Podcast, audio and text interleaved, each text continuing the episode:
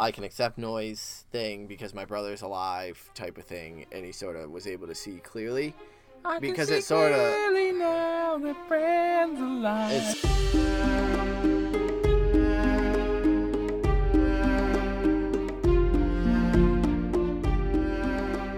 Heyo, hey everybody, and welcome back to another episode of Brotherhood Without Manners, a full spoiler reread podcast of George R. R. Martin's A Song Voice Fire series, starting with the Game of Thrones.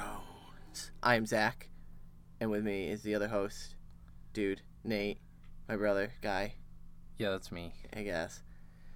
And we are roughly a week away. Yeah, we're like a from week. Season 8, and I'm peeing my pants. Wait, no, that's when this episode comes out. By the time this episode airs, it will have been yesterday. That the first episode of season 8. What's up, future people? Are your minds fucking blown? Because I'm sure I'm crying in a corner somewhere. Yeah. So when you're hearing this episode, season 8 will have aired. At least episode 1. We'll have an episode for that, covering that the following Thursday after the episode airs. So be excited for that. It's gonna be sick. Yeah. We're gonna be messes probably. Hopefully it's everything we're expecting it to be. I'm prepared to be a mess. It's gonna be wonderful. They've just been cutting together some nice little promos and teasers and just little bits to wet the whistle, and it's doing the job. It is doing the job. Even Barrick is getting upset about it. Yeah, Barrick can't handle it. He's been rewatching the season with me, and he's been enjoying it, because anytime, like, Ramsay's on the screen with his dogs, he likes to, like, turn his head and he'll run up to the screen and try to check him out. Gets excited. But, no, he's not a Ramsay dog. He's a good direwolf. Anyway, if you joined us last time, who were we talking about? Cat 4 was last episode. Cat 4. Cat 4. Oh, indeed. That would be Catelyn, and she was on a boat. I'm on a boat. Damn it. Anyway. She was on a boat. She took King's Landing. And then she took a cat nap. And then she, ended up taking her cat nap while Sir Roderick went out and tried to hunt for some people to assist them. And then she was summoned by Littlefinger, and Littlefinger and Varys had a little powwow, and Varys was creepy. And that was where we left Cat. I like Varys so much. I'm so happy for him in the future. He's moist. Yeah, that's weird. But today, we are picking up with someone our last chapter despises, a Jon 3. And, excitedly enough, Jon has arrived at the Wall. Actually, he's arrived at the Wall quite a few, like a couple weeks at this point, earlier. At this point, he's been there a few weeks. We pick up with Jon, and the courtyard is ringing to the sound of swords. Tink, to the clank, song of swords. Tink. Oh, song, that's right. Yeah. Tink, cool. Clank. Tink. I can still do it now. You're a terrible songwriter, though. And through some very great dialogue and exposition, we learn that Jon is sparring here. He's sparring with Gren, and Jon is much the superior swordsman. Even though Gren is way bigger. Yeah, Gren is an aurochs. Easily an aurochs. Yeah, that's an odd description, but not a word you see every day. But Jon is easily predicting his moves and easily just batting his attacks aside, and then eventually Jon knocks his sword from his grasp, and that's when Ser Alliser, and I swear to God, thought it was Ser Alistair. I always thought there was a T in there. There's not. Alliser. Ser Alliser calls enough, and it said that he had an edge like Valyrian steel, very sharp, and I just like that description. George has such good descriptions. Yeah, so Jon had whacked Gren's wrist pretty fucking hard. Yeah, he got him good on the hand to get him to drop the sword, and yeah, Gren's pretty pissed about this, holding his hand. You broke my wrist, bastard. That's a horrible Gren. Poor Gren, I'm sorry, but... well, he's pretty slow, dude, and that was pretty dumb sounding. So good job. That's when Ser Alliser cuts in and says, "The bastard hamstrung you, opened your empty skull, and cut off your hand, or would have if these blades had an edge." Basically, even Ser Alliser, even though we learned doesn't like Jon Snow, he's able to acknowledge that. Yeah, Jon just fucking danced circles around you dumbass. If this was an actual fight, you would be done. So he. Ser Alliser gestures at Jeren and Toad, Toad, to get Gren on his feet, and Jon takes a minute and kind of leans on his sword and is chilling and letting the cold air. And Thorne's like, nah, brush on his face. Mm-mm. No, he says. And which, yeah. Jon's allowing himself a moment to savor his victory here, and that's when, yeah, Ser Alistair's not having it. He said, that is a long sword, not an old man's cane. And he asks him, do your legs hurt, Lord Snow? And that's when we learn that Jon hates this nickname, this Lord Snow moniker that Ser Aliser has given it to him. And he gave it to him the first day he arrived at the Wall. And it really took with all the other brothers, and now Jon hears it just about everywhere he goes. So Jon, sort of abashed, sheathes the sword, and Thorn strides at him, demanding the truth. Are your legs tired? And Jon admits that, yeah, I'm a little tired. And yeah. Thorn says, what you are is weak. Which made me laugh, because all I could think is, see, Jon, you already know nothing. You got nothing. Yeah, like, no. There was nothing he could do to avoid what was coming for him. And, yeah, Thorn says, no, you're weak. And Jon says, but I won. And Thorn says, no, the Arak lost. You didn't win anything. You didn't win anything because he didn't stand a chance. And it says at this point that Jon knew better than to respond, but he already kind of didn't know better than to respond, so I thought that was just kind of interesting. Right. And basically, so Jon's beat the crap out of everybody in the yard at this point. Yeah. And he's upset that Thorn still gives him shit. He says, he knows that Thorn hates him. Yeah. Hates him. He decided that, knows that he hates everybody else more, though. Mm-hmm. And so he's like, he is taking that, well, I'm Lord Stark Snow, and so I deserve respect. And he's just, it's like he's got that sense of entitlement already. Yeah. Where he's like, no, I'm the favorite. Like, he hates me, yeah, but he hates everyone else way more than he hates me, so I'm the favorite. And Ser Alistair even says, if the others ever come for us, I pray that they have an archer, because you lot are fit for nothing more than arrow fodder, which is, as we kind of come to learn, any, like, swear or curse with the others in it is actually pretty fucking severe. Like, others take you is actually kind of, like, a pretty brutal thing to say, I think, as far as, like, if you think about what it actually means. So, like, him just kind of mentioning, like, yeah, you should just be slaughtered by these mythical white waters, because that's all you're fucking I think it's, for. Honestly, I don't think it's super harsh. I kind of think of it more, like, as a goddamn you, like, having God in front of it, just a goddamn you, to make it a little more impactful. Yeah, I guess. But Jon follows the rest of the group back to the armory, and he's walking alone. Oh, I'm all alone. Pretty much. And there's no one here beside me. There was 20 in this group that he was training with, yet no one he could or wants to call friend. So, yeah, we get a list of a few of them right here off the bat. So, on top of Toder, who we met out there because he's getting called up. We also got Dareon. He mentions a little description for each of them. So Dareon is quick but afraid to get hit.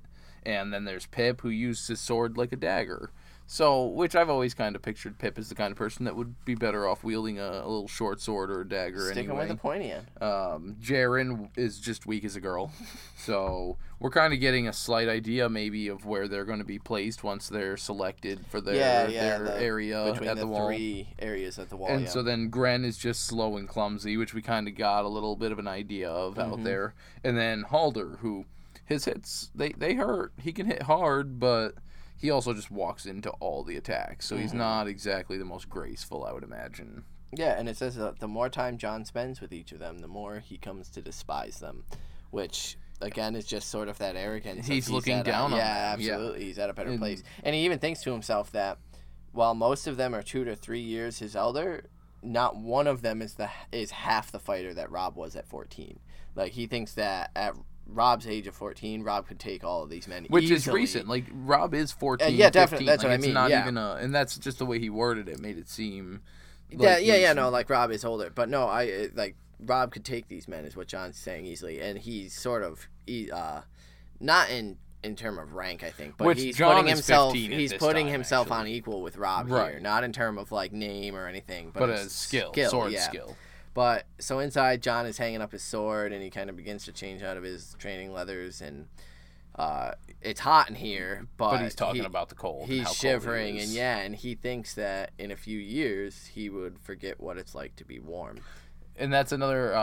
It was mentioned, I believe, in Bran, where he's going to where he's forgetting what the warmth. Yeah, that's like. What Bran sees Jon. And I think Tyrion also mentioned it during his chapter that you're pretty soon you'll forget what it's like to be. Yeah, so Jon kind of grows like weary at this point. The cold is making him fumble to get his black cloak on, and he's just thinking about how cold it is and remembering the warmth of Winterfell. And we get the description again where the hot waters ran through the walls like blood through a man's body.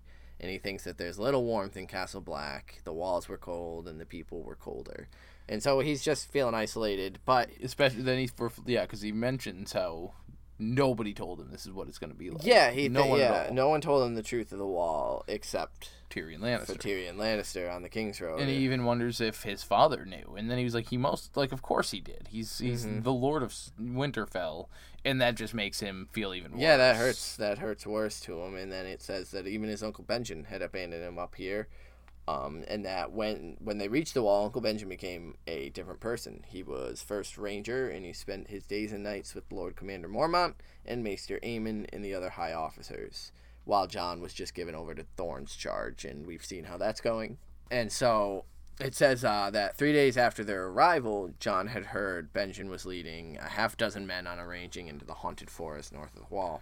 Now, I just can't believe Jon's arrogance here at this point. Yeah, like, to just... You're 14. He's, where he is in the point of view chapter, he is 15. So this is super easy for me to picture. So, yeah, Jon hears word of this, and it says that night Jon seeks out his uncle. So I could just see him. He gets word of this, and he immediately goes off. This is my time to shine. Right. And asks him, take me with you. I want to go on this ranging. And it says, Benjen refused him curtly. This isn't Winterfell. This is the wall, and a man gets only what he earns. You're no ranger, only a green boy with the smell of summer still on you. And Jon does not like this at all. Yeah, he gives just some whiny shit. Yeah, he argues that he's going to be 15 on his name day. And then, Benjen, which I really liked this. A boy you are, and a boy you'll remain until Ser Alliser says you are fit to be a man of the Night's Watch. If you thought your Stark blood would win you easy favors, you were wrong. Your father will always have a place in my heart, but these are my brothers now. Mm. And just shuts him down, which, again, like... I suppose I can see that 15-year-old ambition, but the naivety to, like, you haven't sworn your vows. Well, that's it. And it makes sense. Like, Benjen, we see Benjen at Winterfell, and he's warm and cordial. He's at Winterfell. True. Yeah, he's not Benjen on the wall Stark. There. Yeah, exactly. He's Benjen Stark. He's not First Ranger at Winterfell. He's able to relax and sort of smile a little more. That persona doesn't care. And I mean, it does. He's still Benjen, but...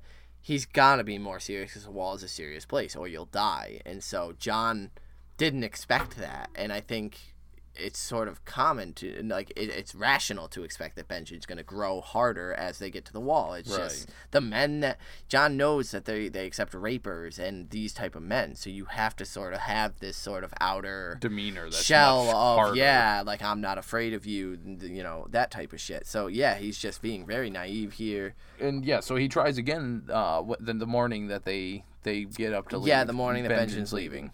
And so he wakes up at dawn to go and watch him, and he sees that there's one of the rangers that are going is singing a big old loud song in the morning about. Yeah, and Benjen's having a good time with it. Benjen's smiling at it. But once Jon approaches him again, he just shuts him down. He's like, no, and he says this. The smile vanished from his face. Benjen's smiling at the song, but when he sees Jon, it says he had no smile for his nephew. And he asks him, how many times do I have to say no? And then shuts him down with just saying, we'll speak when I return. But basically, you got a lot to learn, boy, about the way things work up here. And maybe, I think what Benjen's thinking is, maybe by the time I return, you'll have taken your vows and you'll understand that there's sort of a way it fucking works here. There's a rank. There's an order. You got to work and pay your dues and sweep the floor for a fucking couple years before you're allowed to be trusted with a ranging up north. I think... that his mission, which we'll get a little more in detail later, is a big part of that also. I feel like that's what happened with Waymar Royce. He showed up as this Southern lord, not a lord, but he's a lordling, as Tyrion would call him. And he's his father is a bannerman of John Arryn, and so he has some pull, and so I want to go ranging, and we lose three capable Night's Watchman because of stupid shit. And I think Benjen's also trying to press that to make sure that that doesn't happen to Jon, where he gets... Yeah, I think he definitely cares. He's not just being cold and callous. He's just trying to explain to him, like, that's the way the wall works. And if you fight against this, if you demand, you will die. Like, these are brutal people. Like, there is no tolerance for this, I deserve this shit. Like, they will send you on a ranging, and you will get Waymar Royce right in the fucking face, bro. Like, yeah. So then we get this super interesting little line. So yeah, Benjen's leading his horse to the into the tunnel, and Jon starts remembering all the different things Tyrion was telling him. And in the back of his in his head, he sees Benjen lying dead, his blood red on the snow. It said in his mind's eye. Yes. So later in the chapter, we'll find out that this is actually a wish. This is him wishing this will happen, which I didn't take this as when I first read it. I took it as actually foreshadowing for Jon's own death. Jon laying in the snow with his blood. I saw that too. And then my next thought was like, is this just a sort of mental image, like being almost projection of the future? Like, this is sort of a flash of what may be in store for Benjen, like... Yeah, I very much think that it has double meanings here, multiple implications. Because, yeah, later on, Jon says, you know, he's thinking about the wish he made about his Uncle Benjen, and it upsets him a lot. Yeah, I think that his emotional state there made him kind of think that's what he was wishing, when really he was like, oh, man, this is really what could happen. But because of having those Tyrion Lannister thoughts in his head at that time that that's occurring, he also is thinking it's we do know that Tyrion is very fond of thinking and picturing relatives dying in different ways. So yeah. I like that it then follows up after he thinks and sees this, and he goes to his cells to find Ghost, and he buries his face in his goat. Yeah, because the thought sickens him, and he starts to wonder like what he's becoming. I felt like he had this kind of almost supernatural minds, like vision sort of thing, just to immediately tie that with his wolf. Yeah, like he was immediately pulled back to Ghost. Yeah. Speaking of wolves at the door. Yeah, Barrick wants to come in and record some, but it said if he must be alone, he would make it his armor, which is basically what Tyrion Lannister told him in, I think, one of their first chapters, you know. Yeah, never forget what you are, and the rest of the world won't, and use it, make it your armor, and it can never be used to hurt you. And actually it's going to come up again, because he's going to say the same fucking thing here in another 2 pages and so or whatever. Jon's thinking that he had no desire to pray to any gods, old or new, even though there is sort of like a sept that they can pray at. And he thought, if they were real, he thought they were cruel and implacable as winter, which is just a nice sort of visual comparison that these gods are pretty brutal and not very moving. But he misses his true brothers. But you notice also there, though, how if they're, you know, it's comparing the gods and winter is coming. Well, winter is always coming. And so are the gods also, if they're being so readily, steadily, side by side. That's a good point. I feel like we've already seen the gods' influence at this point. I don't think the gods ever truly left. So it's just making me think maybe there's, you know, obviously there's something. It's a cycle, man. It's like the waxing and waning of the moon. Way deeper. Sometimes Rollor is like, yeah, you know what? I'm gonna have a really involved day, and then other times he's like leaving. You know, his priests unseen. It just makes me wonder if, you know, if like the Children of the Forest's word for winter, and so the words winter is coming don't actually apply towards something deeper, more powerful. And so winter is coming is actually just there's some evil, terrifying shit coming. Besides, I think that, yeah. I guess that really means winter. That's obviously, like, yeah, with the heart of winter and shit, obviously winter's bringing with it terrible, awful, nightmarish shit. But anyway, at this point, yeah, he's missing his true brothers. He thinks about little bright-eyed Rickon and Robb, his rival and his best friend and companion, and Bran, stubborn and curious and always following Jon and Robb around and wanting to do what they're doing, which, as a younger brother, I didn't really want to be involved so much as I just like to do the spy of, like, I'm going to sneaky peeky and see if I can't get caught. Yeah, yeah. And so, like, I get it. Like, you know, you just want to be involved. You want to be around. Yeah, exactly. So I totally kind of got that. And then he gets monologuing about Arya. Yeah, he misses the girls, even Sansa, who only ever called him half-brother since she could understand what bastard meant, and Arya. And then, yeah, it says specifically he missed Arya more than Robb. all scraped knees and tangled hair and torn clothes, so fierce and willful. Arya never seemed to fit, no more than he did, yet she could always make Jon smile, and he would give anything to be with her now. So clearly, yeah, Jon's got a favorite, and it's Arya, but it's just, it's a nice thought, you know. I mean, again, especially with season 8 coming up, that reunion, like, oh, it breaks my heart, but... He's sort of interrupted from this by, "You broke my wrist, bastard boy." Which is Gren, and he's surrounded by three of his little goonies. Yeah. Which is Toad there, the one that we had met already, and then the two guys that Jeren had met up with. Yeah, they traveled with him. And Jon remembers that they were some rapers, and, you know... They're not good guys, but he doesn't even remember their names because they're not even worthy of that. So Jon stands up and offers to break the other one if he really wants to, like, sort of even it up on both sides. And Jon notes that all four of them are larger than he, but he really isn't afraid of them. He had beaten them all in the yard. He kind of shamed them. So, right. But I think that's naive. Like, that was practice. That was, you know, like, they're here to hurt you. Like, they're here to hurt you. And it's also tighter corridors. Yeah, and then they're bigger than you. One. Yeah, like... Being brave is one thing, but, like, overly at this point... Overly cocky is going to get yourself killed. So Jon goes for a sword, but his arm immediately gets grabbed and twisted behind his back, and they're pissed because Jon made them look bad, and Jon says, "You looked bad before I ever met you," and gets his arm jerked a little bit more. And then they start talking shit about Jon's mother. Yeah, and they start talking mad shit about Jon's mother. And, yeah, Jon has enough of that, stomps his foot down, gets free from the dude behind him, and he flies at Toad, knocking him back over the bench. Savage here. Yeah, and he grabs his head and is slamming his head repeatedly into the packed earth. Like, packed earth is just fucking hard dirt. Like, it hurts. That's if you've ever played as a kid, like, it is hard dirt. Good job. I mean, like if you ever played as a kid and you've landed on like, you know, just that packed earth, it just fucking hurts. And so, yeah, he's slamming the back of his head into it. And then he gets thrown off, and then they proceed to just start kicking Jon as he's kind of dodging as best he can, blocking and defending from the ground, until they get stopped by the armorer, Sir Donald Noy. Donald Noy. And he commands them to stop this now and says that the yard is for fighting. "I will not have it in my armory. Take your bullshit elsewhere," basically.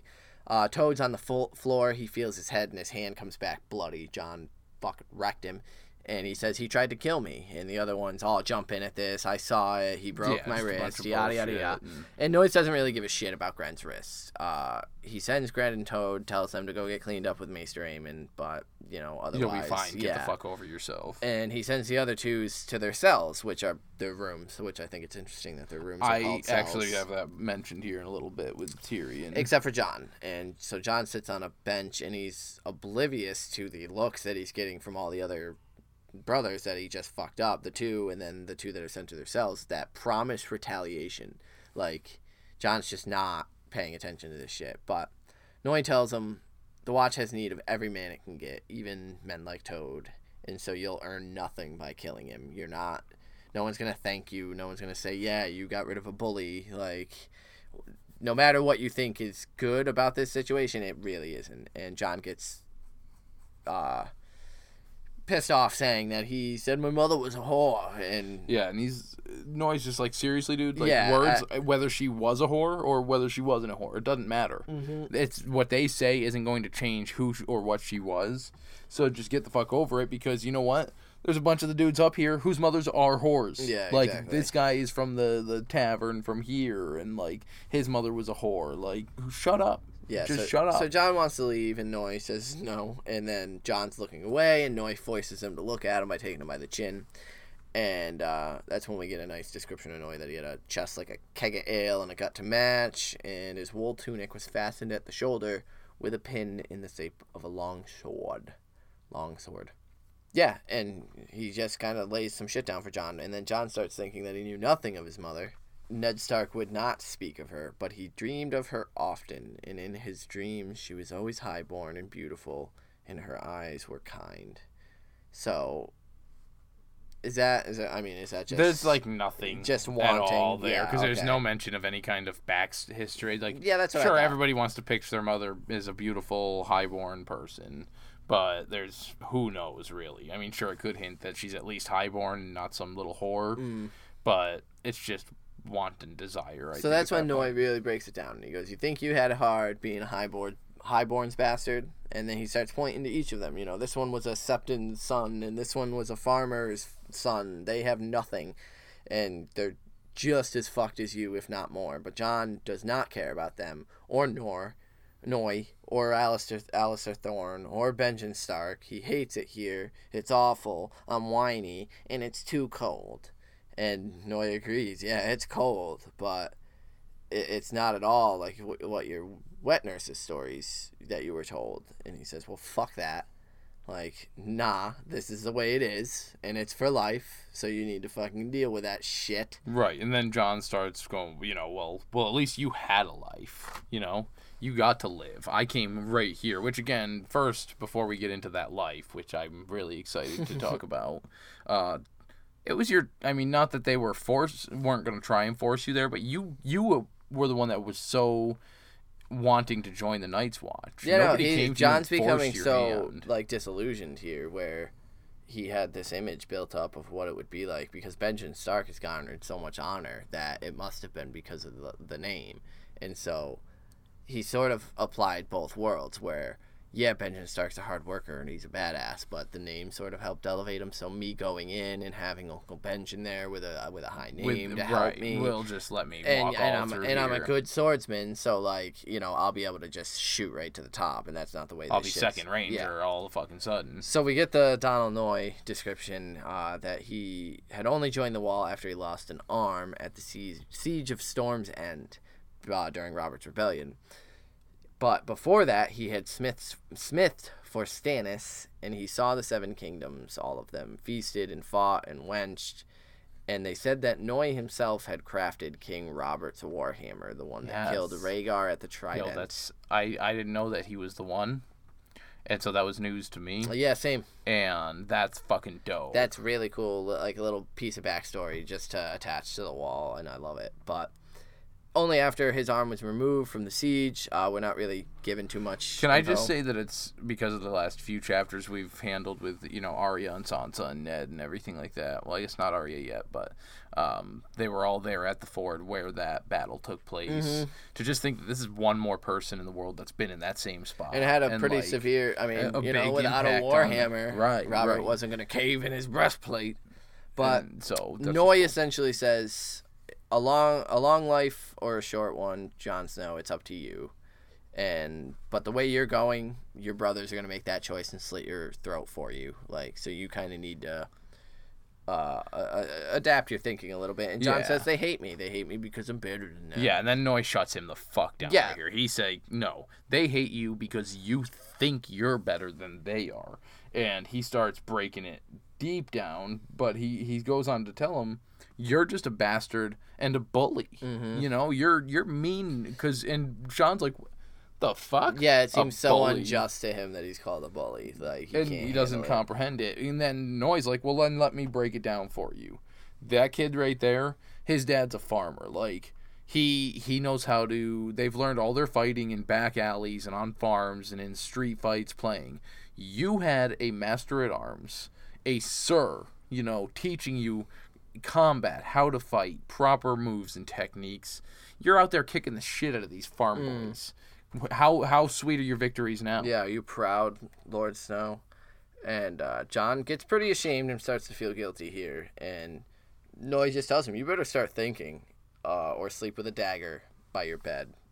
And he sends him off. Like, I'm done with you. Get out of my sight.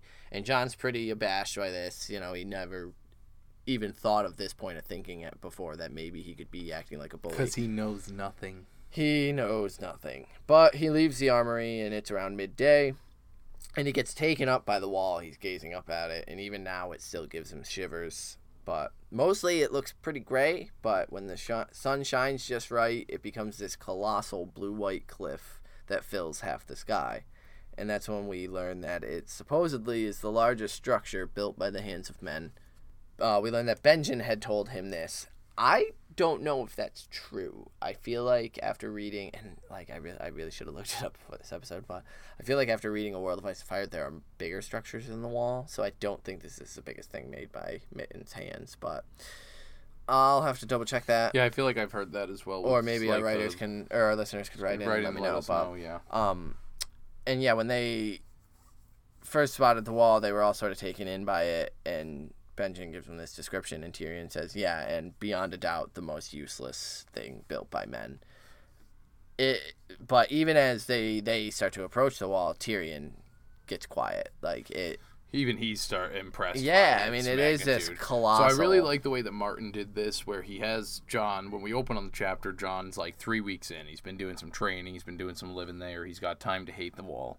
And then he gets out, and as Jon's wandering back up there, he starts reminiscing about day one. Mm-hmm. And that's how we start getting these flashes of when he first arrived and the difference of how he felt in, you know, regards to the wall and, you know... Then he goes and gets snapped back to the current present time. Well, he just thinks on when he first saw the wall that he thought this is the end of the world. The wall itself seems to say that this is where the world ends. Like, it's just this big, huge, breathtaking thing. But yeah, Jon is terribly overwhelmed by this wall. Looking up at it, it's just sometimes you can forget it's there, but other times it seems like it's the only thing in the world. It's oppressive, and yeah, you could like almost feel the weight of the ice. Yeah, and Jon starts to feel the weight and just thinks to himself that if the wall should fall, the world falls with it. I wrote down that line just because, like, I feel like that's heavy stuff right there. I agree. If the wall falls, the world fell with it. Especially since this is the end of the world, it seems to say. To him. Now, we know Bran has been to the curtain at the end of the light at the end of the world and all that fun stuff, but yeah, no, I feel like there is a huge amount of significance to this, that Jon might be onto something there, where if the wall should fall in the books, right, the world might be... And this is fairly recent, just... Never mind. I was thinking of it. I was just literally talking about the time difference, and I was reminiscing back to his when he was talking about Benjen and foreshadowing any kind of death there. But this is when Jon is still taken up by the wall when Tyrion approaches and says, "It makes you wonder what lies beyond." And Tyrion's bundled up so thickly that he looks like a little bear, which I just thought was adorable. That's funny. And. Jon says, "Oh, I didn't know you were there. You took me unaware." And Tyrion says, "There's much to be said for taking people unawares. You never know what you might learn." So it's like, you're not going to get anything from me. You won't get nothing out of me. But Jon then thinks that he hasn't seen much of Tyrion since they arrived as the Queen's brother. Which is expected. Because he's an honored guest. He shows up. He's going to be brought into, he had a room in the King's Tower. He ate with Mormont, and he drank and diced with Ser Alliser and Bowen Marsh and some of the other men. And Tyrion then says that I learn things everywhere I go, and sort of like laughs and says, why isn't that when one man raises a wall, the next immediately needs to know what's on the other side? And then he sort of teases Jon and says, you do want to know what's on the other side, don't you? Like, it's sort of that big question of why is this wall here? What, you know, right. What's in the box? And so Jon underplaying it says, oh, nothing special. But in his head, it's of course he wants to go north. Like, he begged Benjen, dying to go over there, even though Benjen was like explaining how it's haunted all. But in sort of a practical thought, he says that it's better not to speak of things you wanted, which is almost wise. But like, I think he's just sort of applying it in the wrong circumstance here. But regardless, he gets pissed at Tyrion because Tyrion calls him Lord Snow again. And Tyrion again is like, Jon, you need to take the name. Make it your own, you know, embrace it and give it a new meaning and definition. So that way when they say it, if they're saying it ironically, they're going to feel stupid because it now does have a meaning. Yeah, it's basically the same advice he gave make earlier. It your armor. Like, Jon's just being dense here. Yeah, so then Tyrion's like, come on, let's go get some food. And Tyrion notes that Jon doesn't have Ghost with him. And Jon tells him that he chains him up in the stables when they train. Otherwise, he's usually with Jon. This is where I wrote down the little note that they call the room cells. Yeah. And so I feel like a lot of that's partially just because a lot of the people that are coming up from the wall are prisoners. Yeah. And so when they start out, they need to maybe have that chance where you need to stay in there. Yeah, you're still a fucking a cunt, and you haven't figured out how to not be a cunt yet. Yeah, because Jon's ruminating on the thought that they don't really care where you sleep. You basically pick a cell, and you go in there. And it's because the keep is kind of in such disarray. The Night's Watch is weakened. This gives them a reason to explain, you know, how diminished the Night's Watch is, and then give a description, you know, of the 19 strongholds that once existed. Only 3 of them are manned. Yeah, Eastwatch, the Shadow Tower, and Castle Black. The other keeps were long, empty, lonely, deserted places where spirits of the dead man the parapets. Like, the Night's Watch used to be this grand force. Now, there's 3 castles that are each barely manned, and as we can see by Castle Black, falling into disarray. They don't have the men to repair them or the means. Yeah, because Tyrion starts mentioning that. Isn't that one that's about falling over? Tyrion jokes, saying that he'll have to tell Ned Stark to start arresting more stonemasons and send them to the wall to help rebuild it, which I just thought was pretty funny. But... it says that the other boys were afraid of ghosts, and that's usually why Jon kept him locked up, and Tyrion believes that that's wise, that it's pretty smart to be afraid of something that scary. And then he turns the conversation to the thought that Benjen has been away too long. Yeah. Jon sort of remembers the wish that he made in anger of Benjen being dead in the snow, and he tries to look away from Tyrion, because Tyrion has a way of sensing these sort of thoughts and these types of things. Yeah. And he doesn't want him picking up on the guilt. But Jon says that Benjen said he would return by Jon's name day, but a fortnight had passed since then. Yeah, so it's, you know, Jon's now 15. He's it's been a couple weeks, and we find out Benjen was out looking for Waymar Royce. And sorry, my friend. And that the search may take them to the Shadow Tower. So we had really no idea in relation where Waymar Royce, Will, and Garrett were, but I don't believe they were near the Shadow Tower. I would think they were somewhere near the Haunted Forest, so who knows? Anyway, Tyrion... has also heard a lot of rumors that more and more Rangers have been missing, which isn't news to us. We heard that from Ned in Catelyn's first chapter. We heard it again with Benjen, I think mentioned it at some other point. Yeah, but... and Tyrion Jess, perhaps the Grumpkins are hungry this year. Yeah. And it's still all a big joke, and he's grinning as they enter this common hall where it's big and immense and drafty, and crows up in the ceiling. Fire, and yeah, there's crows nesting up in the ceiling. Everyone's sitting around eating, and so they grab some bowls of stew. Yeah, and they go sit, and they're eating some stew, and that's when Ser Alliser approaches Jon again, telling him that the Lord Commander wants to see him now. And for a moment, Jon is like kind of paralyzed with fear. He's too frightened to move, and he's wondering if they heard something about Benjen. Jon asks if it's about Benjen, and Ser Alliser is like, the Lord Commander is not... willing to, like, accustomed to waiting. I'm not accustomed to having my commands questioned by bastards. And Tyrion steps up here and he goes, stop it, Thorne. Yeah. You're frightening the boy. Like, just give him the fucking answer, dude. Like, is it about his uncle? Because he's worried as shit about his uncle. Yeah, like... And Alistair says, keep out of it, Lannister. You have no place here. And that's when Tyrion gets flexes hard, and it's just like, you know, you're right, but I do have a place on the small council, and one word in the right ear could make you very, very unhappy for the rest of your life. And so Tyrion asks again, is it his uncle? And Ser Alliser answers, no. There was a raven from Winterfell. It's concerning his brother, which he then corrects to half-brother. Fucking dick. And Jon stands up thinking that something bad happened to Bran. So he died. Yeah, and he makes a mad dash just across the keep, you know, down some stairs, past some guards. Tyrion's trying to, like, apologize and comfort him, but he doesn't even hear it. He just flies right to the Lord Commander's room. And we get a description of G.R. Mormont, the gruff old man with a bald head and a shaggy gray beard. And he's sitting there with a raven on his arm that he's feeding corn. And so the raven flies across to the window when Jon comes in. And he gives him the... Basically, you know how to read. Here's your letter.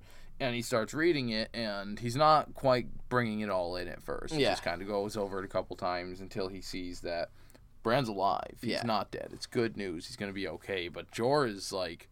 yeah, but go on. He's crippled, like, forever. I feel like there's... I don't know. The scene seemed a little strange to me because Jon doesn't care that he's crippled, and he says Bran's going to be... he's going to live. And Jor shook his head, then calls his raven back over to him. But it's like, why is he shaking his head? Like, because he's going to be a cripple? That's it? Like... there are worse ways to go. Yeah, his reaction was odd. Jon is like crying as he's reading it, and he says even that the gods gave him back.